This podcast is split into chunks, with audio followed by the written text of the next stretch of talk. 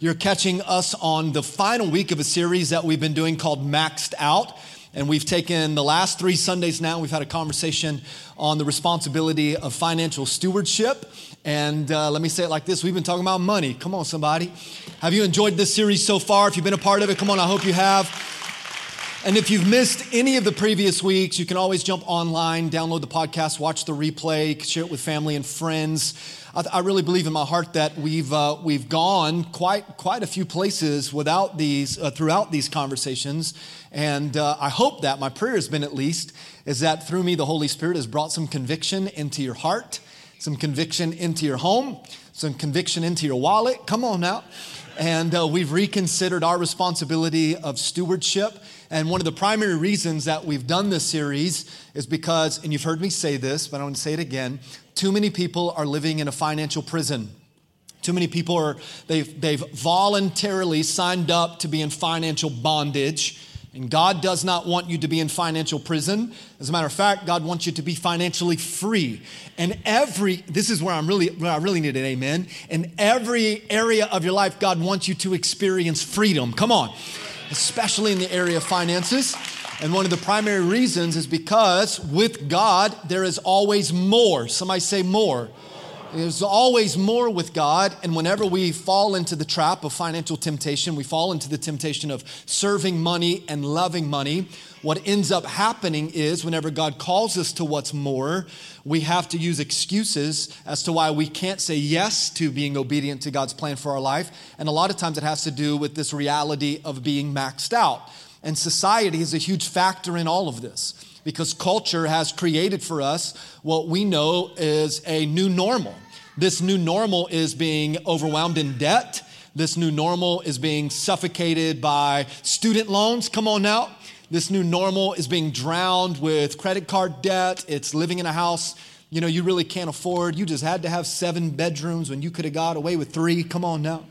You know what a bigger house means? Bigger house means more furniture. Come on. So it's driving a car that we really we feel financially upside down in. And and truthfully it's no wonder why people struggle with anxiety and they struggle with bouts of depression especially during the holiday season because we we put a lot of pressure on ourselves. And then you watch TV or you listen to the radio or you get on Facebook which isn't it so crazy that you can talk about an item out loud and then it shows up on your Facebook news feed has anybody seen this lately What's happening out there? You better be careful what you're saying in your household.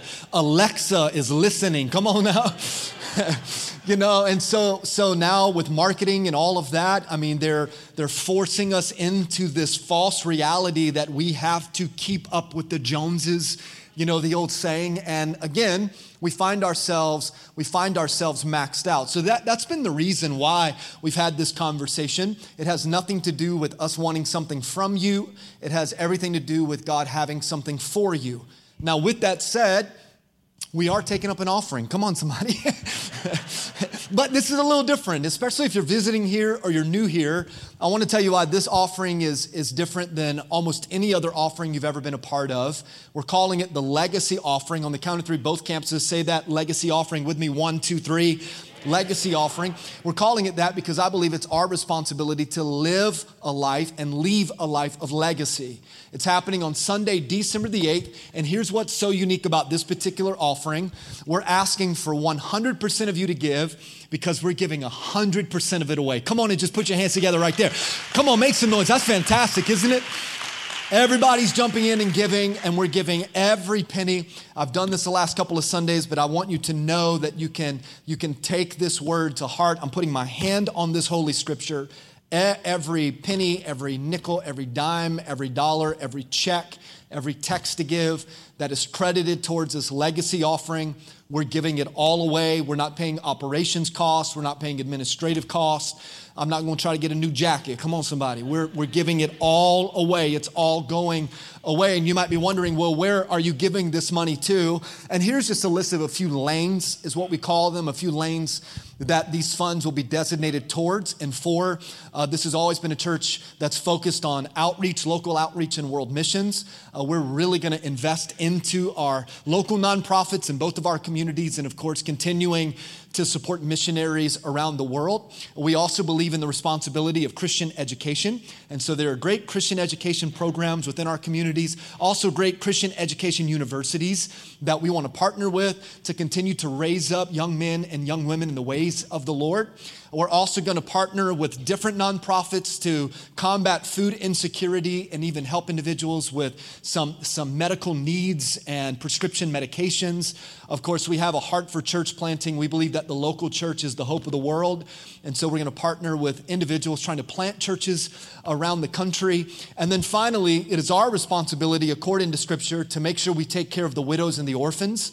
And so we're going to jump in with benevolence and uh, really make a huge difference. So, again, I'm asking everybody to give because we're giving it all away. And I, want to, I just want to say this kind of unscripted, just from my heart for a moment. I don't ask for much. We really don't. We, as a matter of fact, we hardly ask for anything. We always give opportunity. We give opportunity to serve, we give opportunity to give. But I'm asking, for what it's worth, I'm asking. Everybody can do something uh, regardless of your financial situation. At the end of the day, you can lift up the couch cushions and find some quarters. Come on, somebody. Everybody can do something. I've even pulled in our next generation leaders. Those are the ones that are leading the way with our Go Kids and Go Youth at both of our campuses. And I've challenged them to think of a way that even uh, our, our kids and our youth can jump into the process of giving a legacy offering. So some of your own kids and grandkids might be asking how they can participate in this. I'm just asking everybody to do something 100% participation. You've got a couple more weeks to get ready. Three things. You've seen this before. I'm asking you to begin to pray. I'm not telling you an amount to give, the amount of money never matters. Come on, give me an amen always about the amount of obedience. The amount of money is not the point. It's about the amount of obedience. So when you begin to pray, God will reveal to you the amount that you ought to give, which, by the way, um, this is a great life lesson. Just anything that you're going to do, you should always pray first. Come on, it was a great theologian, M.C. Hammer, who said, You got to pray just to make it today. Come on, somebody. So, you know, I mean, if MC's got that down, we ought to as well. So, so I want you to begin to pray. And then, depending on what the Lord says, then you have to begin to prepare.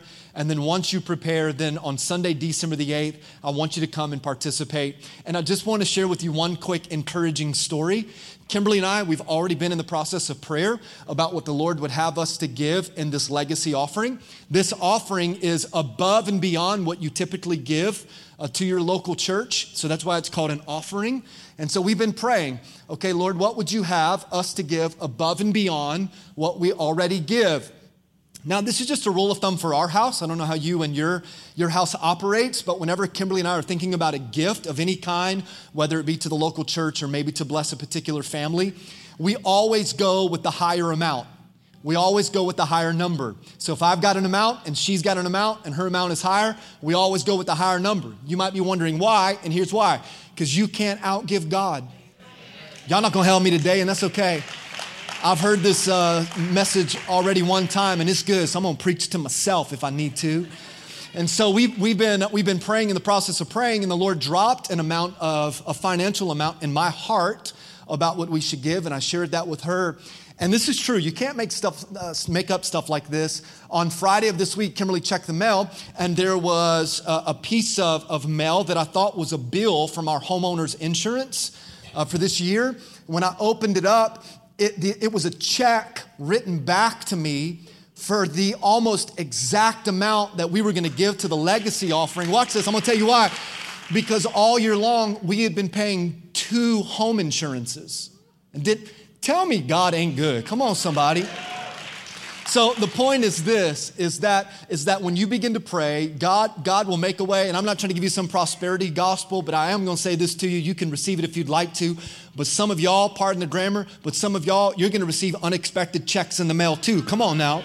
Because when you step out in faith, God is good all the time and all the time Come on now. So, and then participate Sunday, December the 8th. This is going to be a miracle offering, a supernatural offering, and we're to impact a lot of people. Are you excited about this? Come on. Both campuses, one more time. Put your hands together. It's to be great. I'm excited for it. Now, let me give you a couple, let me give you a couple key verses that we've been walking through the last few Sundays in this series.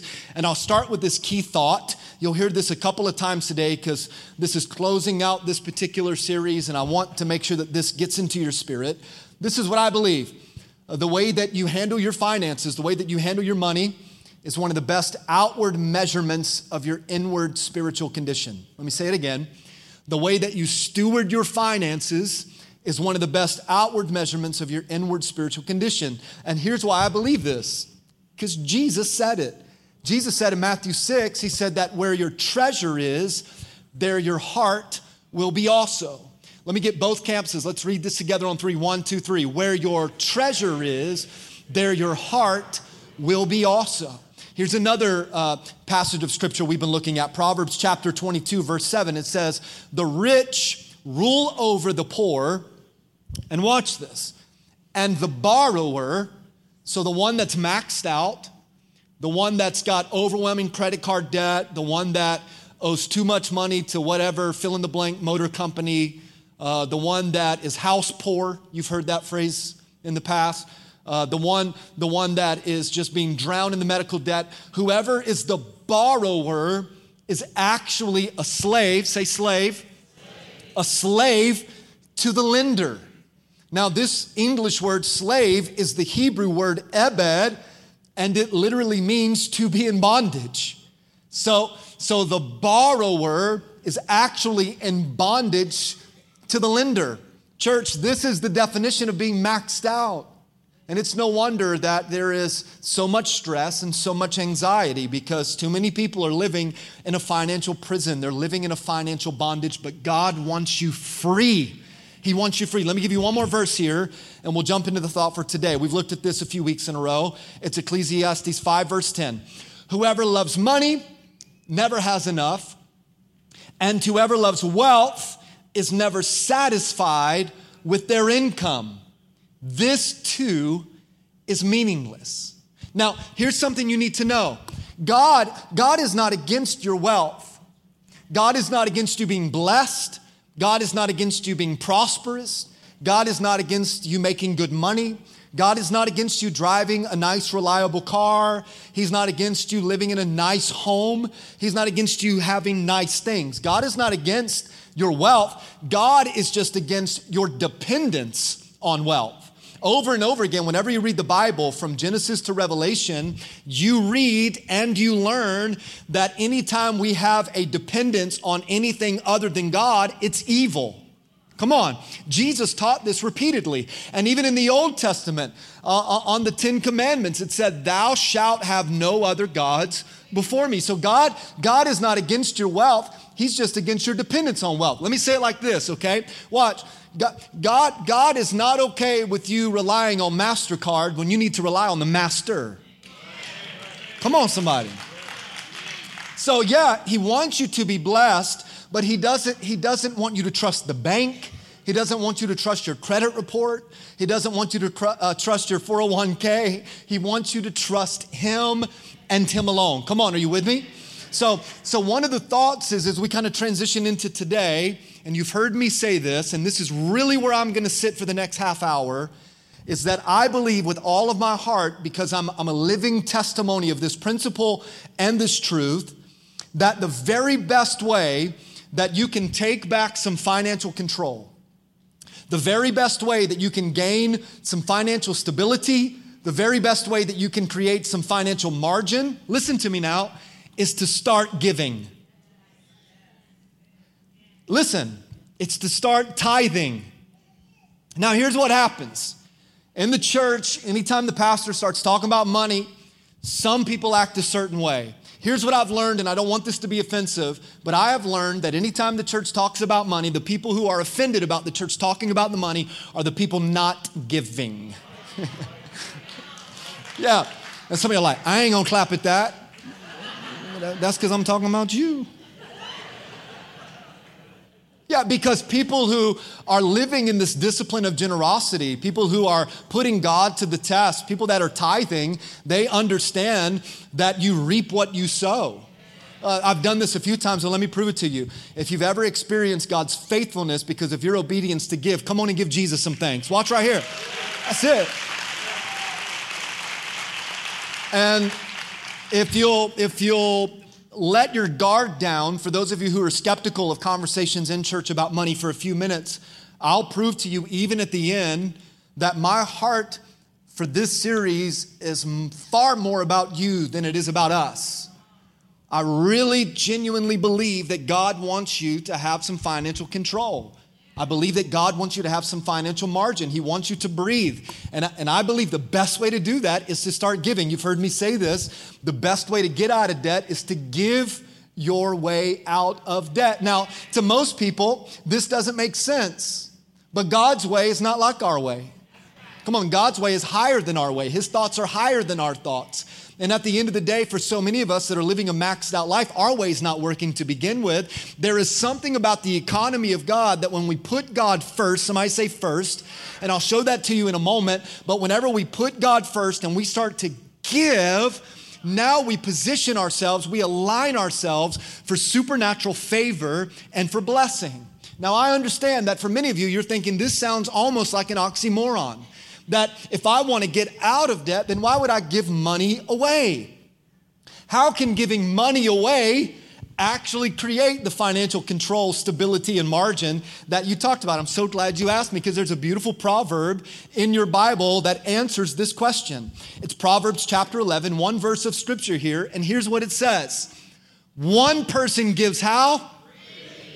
And then watch, yet they gain what? Do you see that? While another person withholds unduly or unwarranted or timidly. And that leads them to, to poverty. Do you see this? So one person gives freely and they gain even more. But whenever we try to hold on to it, come on, we talked about those seagulls in Nemo a few weeks ago mine, mine, mine, mine, mine. We're holding on to it. It actually, that type of selfish ambition and vain conceit will lead us to a life of poverty. So, so for a minute, let's look at what it, what it looks like, what it means to give freely and gain even more. And which, by the way, and I just want you to know this that this idea of gaining even more is, when it comes to God, is so much more than money. You know that God can bless you with more than just money, don't you? Like when, when you give freely, God can bless you with even more health. Come on now. God can bless you with an even more marriage, a greater marriage. God can bless you with even, even more like well behaved children. So it's more than just finances here. God, when He wants to bless you, there are unlimited ways that God can bless you. So let's talk about this what it means to give freely and gain even more. And here it is it's called the tithe. It's called the tithe.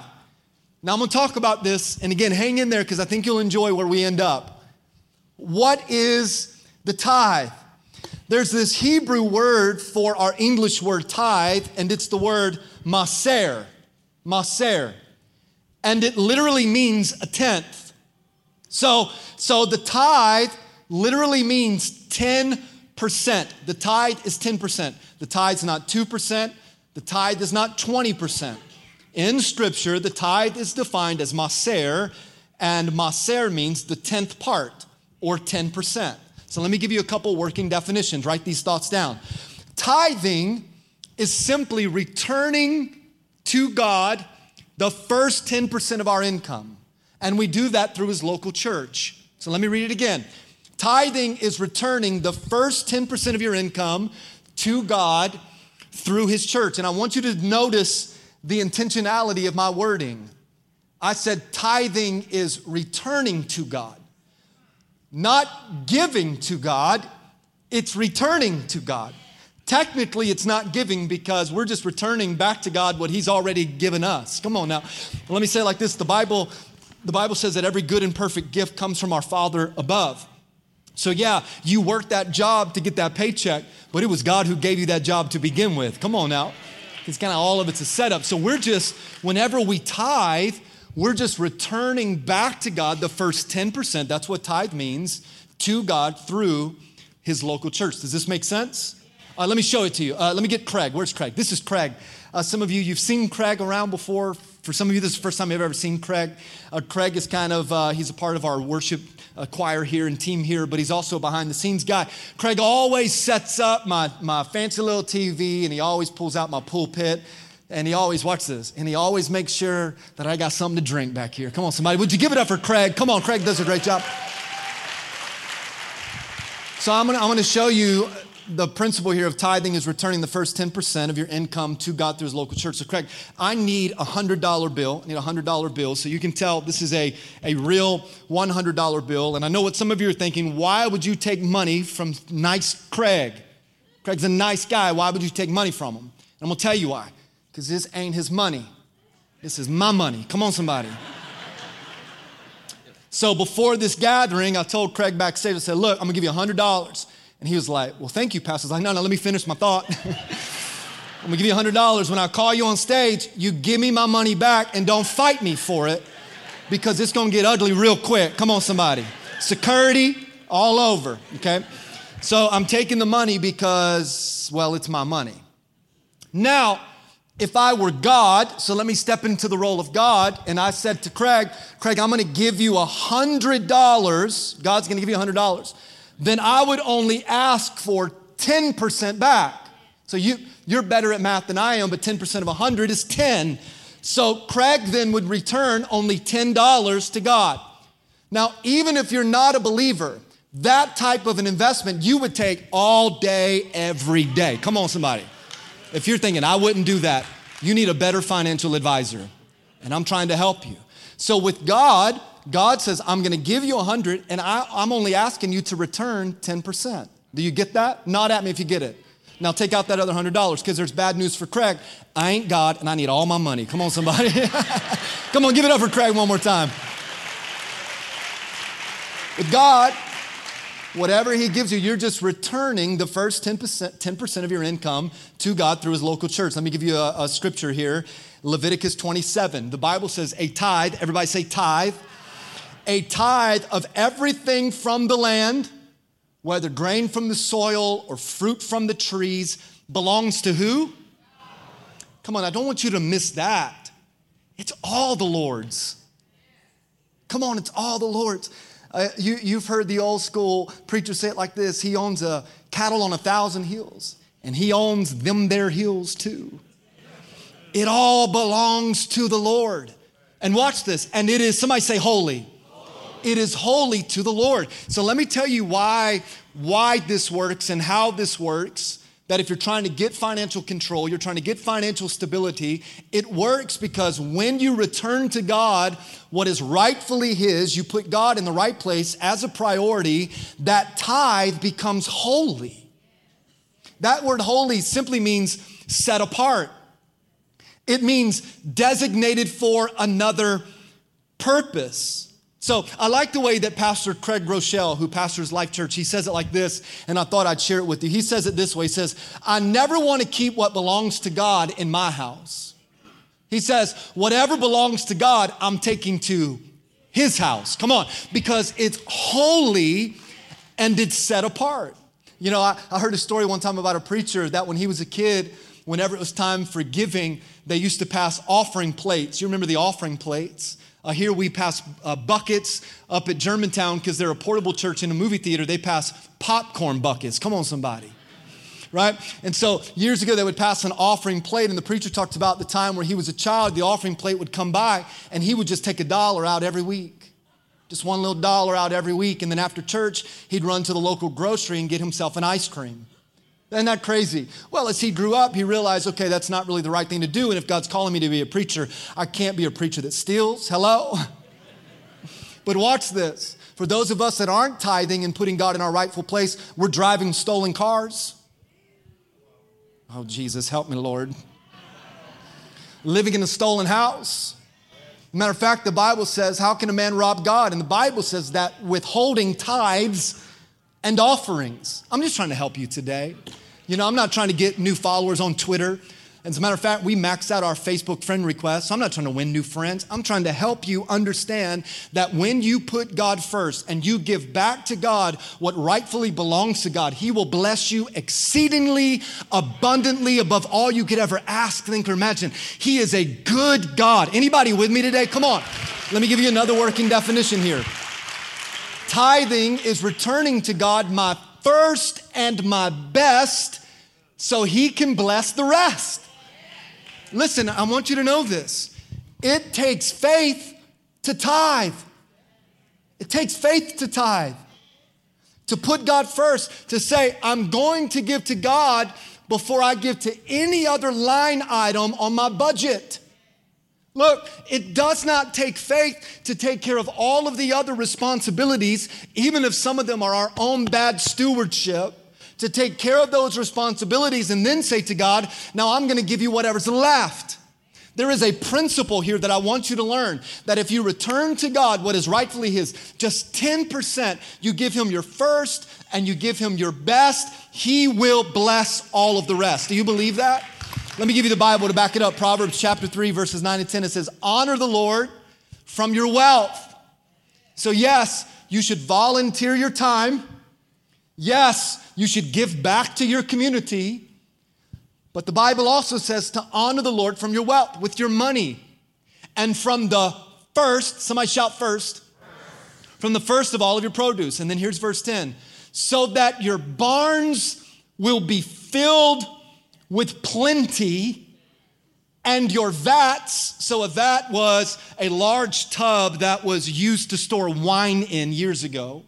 So, it says, The barns will be filled with plenty and your vats will overflow. I don't know, I don't know if this message is connecting in this gathering like I'm hoping, but I hope this thought does. When you look at your finances, do you use words like plenty and overflow? Or when you look at your finances, do you feel the weight and the emotional struggle of being maxed out? God wants you and I to experience plenty. God wants you and I to experience overflow because He's a God of more than enough. And again, He doesn't bless us so that we can keep it all to ourselves. God blesses us so that we can be a blessing. So, so this is just some working definitions here on the idea of tithing. Now I'm going to help you understand why you should tithe. Here's why tithing teaches us to put God first. Every time that I tithe, and you've heard me say this before, so the way that I get paid is on direct deposit, okay? When that direct deposit comes in, the very first thing I do is take out my cell phone and text God. Give to God. It's the first thing I do. Before we pay a bill, before we buy whatever, before the kids eat Chick fil A, God's gonna get his first. Somebody say first. I will call a three day fast in my household real quick if we haven't paid our tithe first. He gets it first. Now, watch this. Matthew 6 says it like this If you seek, this is good, isn't it? if you seek first his kingdom and his righteousness, then everything else will be added. Here's, here's the problem. This is, what, this is what so many of us do. We try to get everything else added and then seek his kingdom and his righteousness. It's a spiritual dyslexia. We've got it twisted. God comes first. And when you put God first, then all of these things will be added unto it. Why? You've heard me say it all series long. The way you handle your money is the best outward measurement of your inward spiritual condition. You show me your bank statement, and I'll tell you where God is on the level of priority. God has to be first. Here's a second reason why we tithe. Number two is tithing provides for God's work through his local church. Again, I get it. People act a certain way when the church talks about money. And, and of course, I'm not responsible to pastor any other church or any other campus in the two campuses that God has given us leadership over under His leadership. And so I, I have to make sure that we surround ourselves with great accountability, that the investments that we make and the purchases that we make and the ministry that we do and uh, the nonprofits that we partner with and the money that we give that all of that is laced with financial stewardship. God calls us to be financially good stewards. So we put in place a board of trustees, we have a finance committee, we create a budget. We don't just walk around saying, hey, take some money and just roll with it, baby, just figure it out as we go. That's not what we do. Um, I can't speak for other churches, but I do want to apologize that if you've ever been a part of a church that's mishandled God's money or, God, or they have used your tithe in an inappropriate way, that, that is not the way the local church should work. Come on, somebody give me a better amen. Okay? Um, I apologize for certain televangelists that have manipulated people that if you give $100 over the next 100 days, then you'll get 100 blessings. I just, it's really, really dangerous, that type of theology and that type of teaching. But I will say this that God puts an expectation on us to love the church the way that He loved the church. Christ loved the church so much that He laid His life down for it. Even knowing that so many Christians would turn their back on Him, He still gave His life willingly. So I'm going to make a statement here, and I hope that it lands, and I hope you hear my heart behind this. If you don't trust this church with your tithe, go find a church you do trust and tithe there.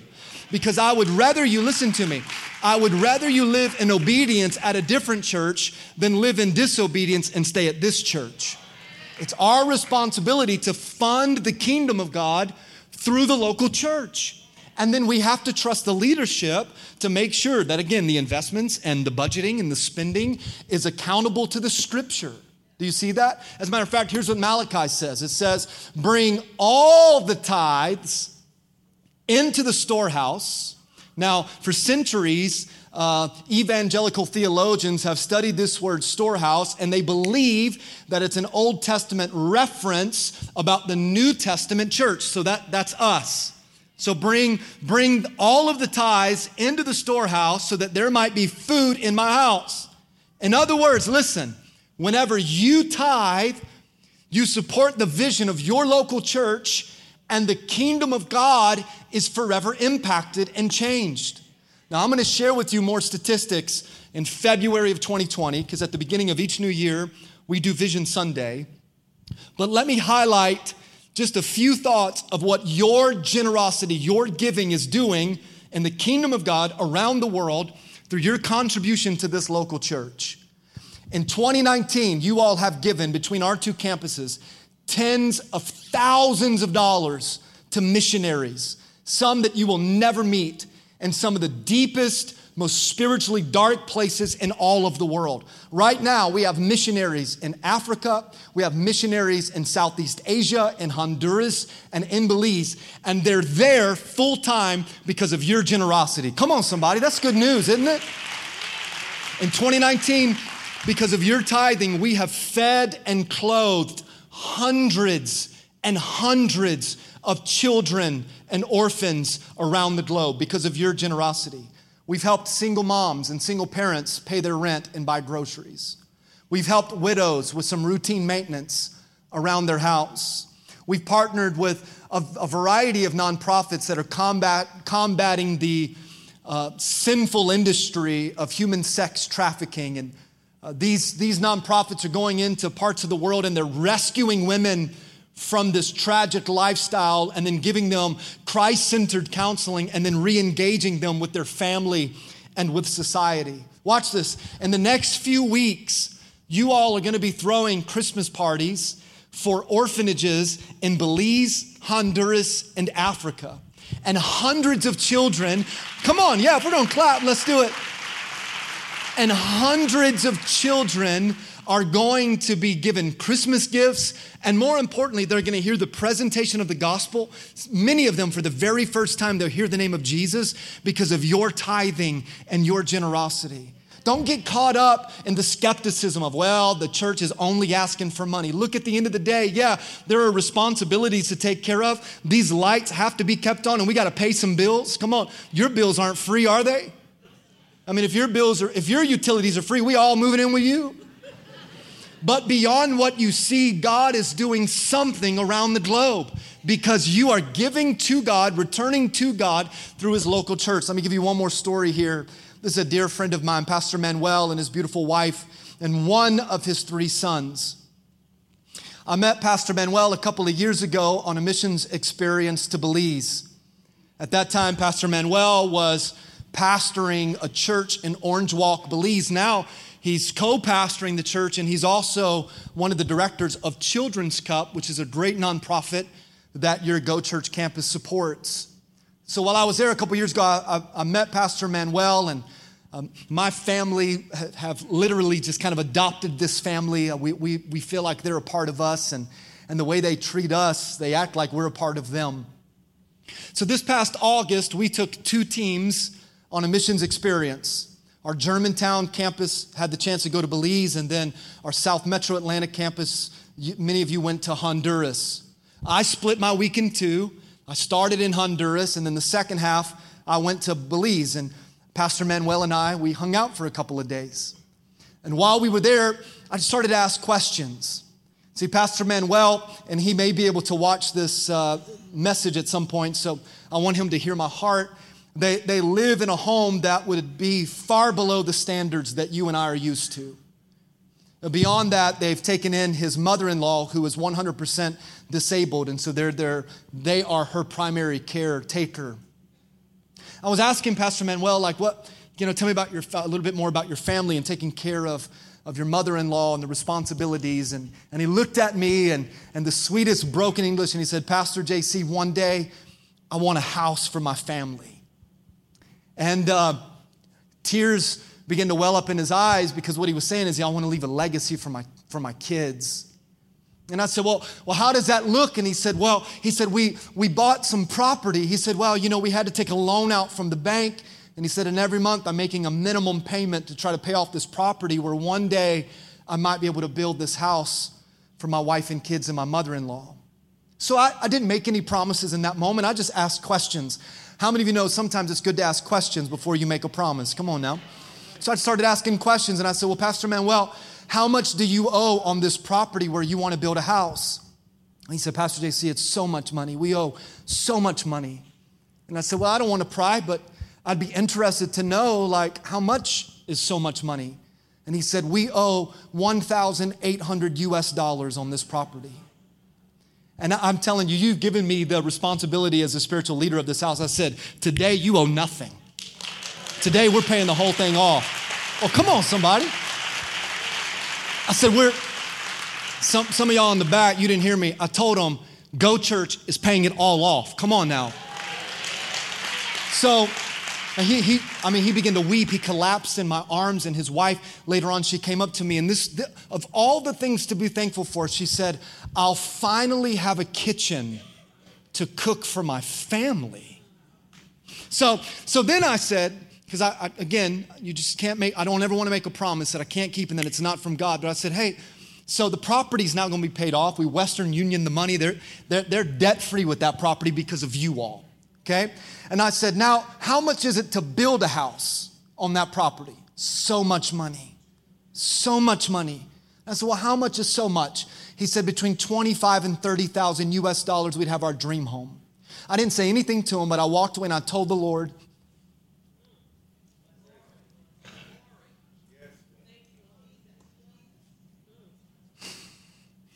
I told the Lord, I want to build that house. I don't know how. Ah, listen to me, hold on. I don't have the money. I'm not saying, you know, I want to I want to build that house.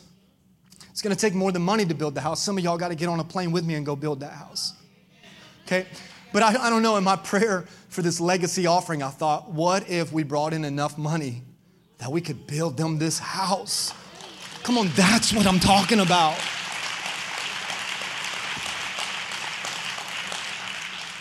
Because when you tithe to the local church, you're providing for God's work to be done around the world. Ladies and gentlemen, let me say it like this and I'll move on.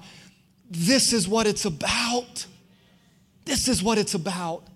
Meeting people at the point of their need. Number three, and I'll, I'll finish up here. What we tithe because tithing strengthens our faith in God. Every time I give, my faith is tested and my faith is strengthened every time that I give. So if you're here today and you would say to me, I don't feel like I've got strong faith in God, I would challenge by asking, Well, are you a tither? Because tithing strengthens my faith. And, and a lot of times, and I think this is why so many people don't come see me for counseling anymore, because a lot of times I'll say about whatever problem, well, are you tithing? And the answer is typically no. If you came to me and you said, Hey, I don't have a lot of faith in God and I don't read my Bible, I would say to you, Listen, read your Bible because this Bible is full of promises. If you said, I don't have a lot of strength or faith in God and I don't pray, I would challenge you and say, listen, you've got to pray because there's so much power in prayer. So if you say, I don't have enough strength or faith in God, and you don't tithe, I have to challenge you because when you tithe, there are provisions from God. There are blessings that come from God. Listen, don't take my word for it. Look what Malachi says. We looked at the front half. Let me show you the second part. Bring all the tithes into the storehouse so that there might be food in my house. And watch, try me when? Right now.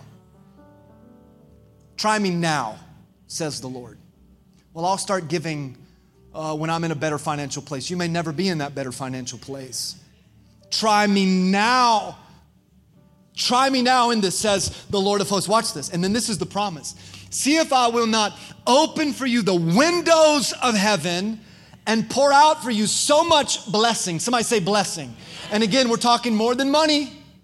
Talking more than money. God's blessings are unlimited. See if I will not pour out so much blessing that there will not be room enough for you to contain it. God says, You don't believe me? Try me. Give me a shot. Listen, listen to me. Whatever your background is, whatever your faith background is, whatever your doubt or your skepticism, don't listen to me. Don't listen to me. Don't put your trust in me. Don't try JC, try God.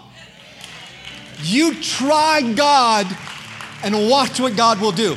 Let me get like 300 people between both campuses that have tried God, and He's opened up the window of heaven and He's poured out so much blessing on you that there's not been room enough to contain it. He is good. He's good. Come on. Woo! Hey, it, uh, it reminds me of this story of this precious little old lady that was faithful to the Lord her whole life. Every day she'd get up and walk out on her front porch and she would say something like, This is the day the Lord has made. I will be glad and rejoice in it. God, you are so good.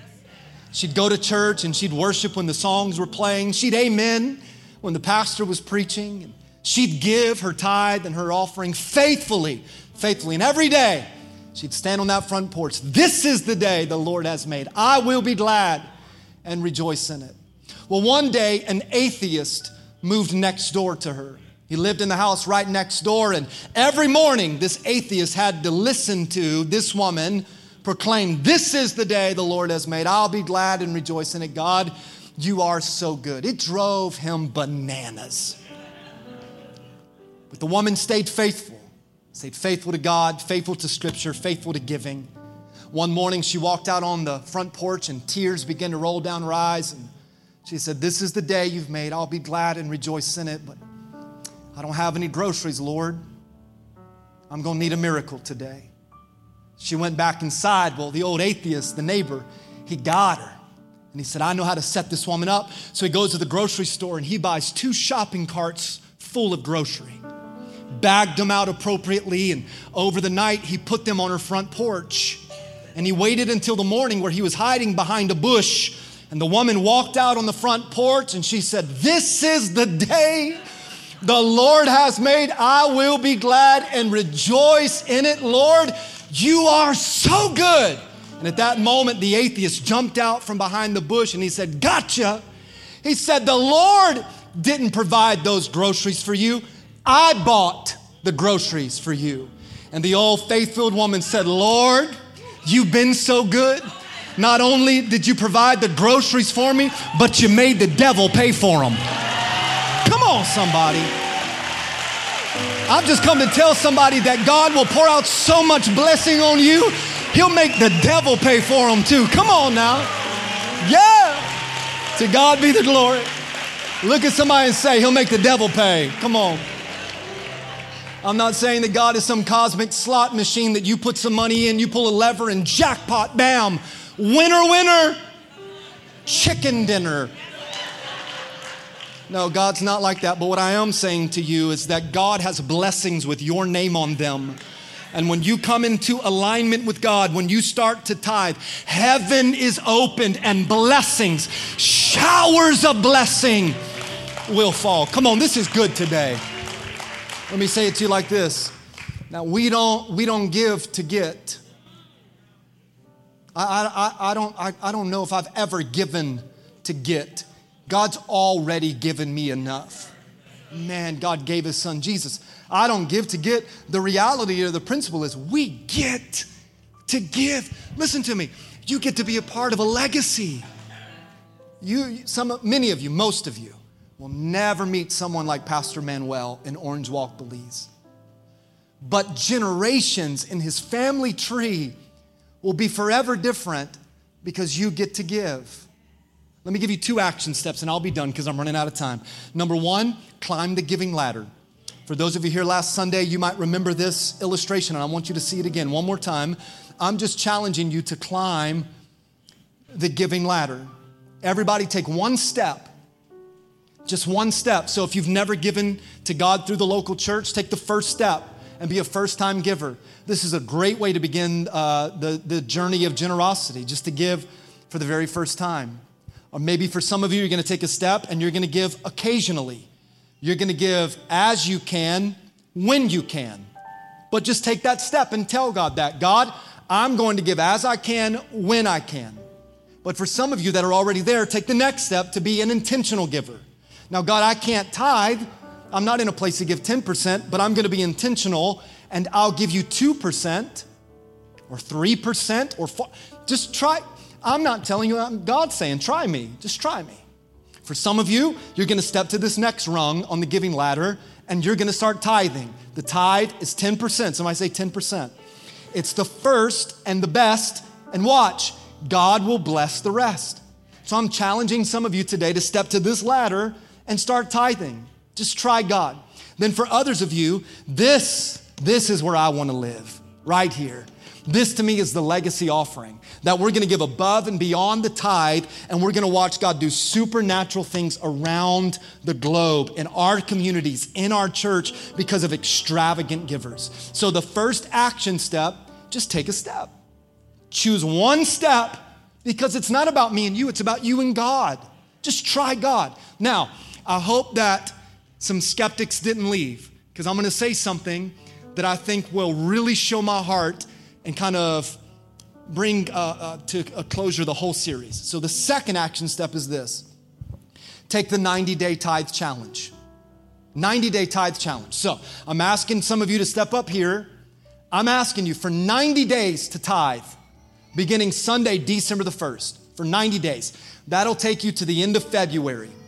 If at the end of 90 days, listen to me, if at the end of 90 days you've been faithful and you've given 10% of your income, first and best, and God has not blessed the rest, for 90 days, you look back and you think, I wasted that money. God has not blessed me during these 90 days. You call the church and I'll give you every penny back.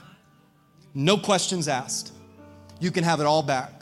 For some of you, you ought to try it because that's simply a savings plan that you needed in the first place. Hello? Because I, listen to me, I don't want anything from you. God has something for you. On your way out, both campuses, stop by Next Steps. They're gonna give you one sheet of paper that'll explain more detail about the 90 day tithing challenge. You take it. And if God doesn't bless you, you can have all the money back because I'm not, I'm not trying to get something from you. God just has something for you. Last question, and I'm done. Are you willing to try God and trust God with your finances? I always close with a question. Here it is. Are you willing to try God and trust God with your finances? Every head bowed, every eye closed. Worship team is coming, campus pastors are coming. Before you leave today, consider your action step. Will you climb the giving ladder? Will you take the 90 day tithe challenge? Will you try God and trust God in the area of your finances?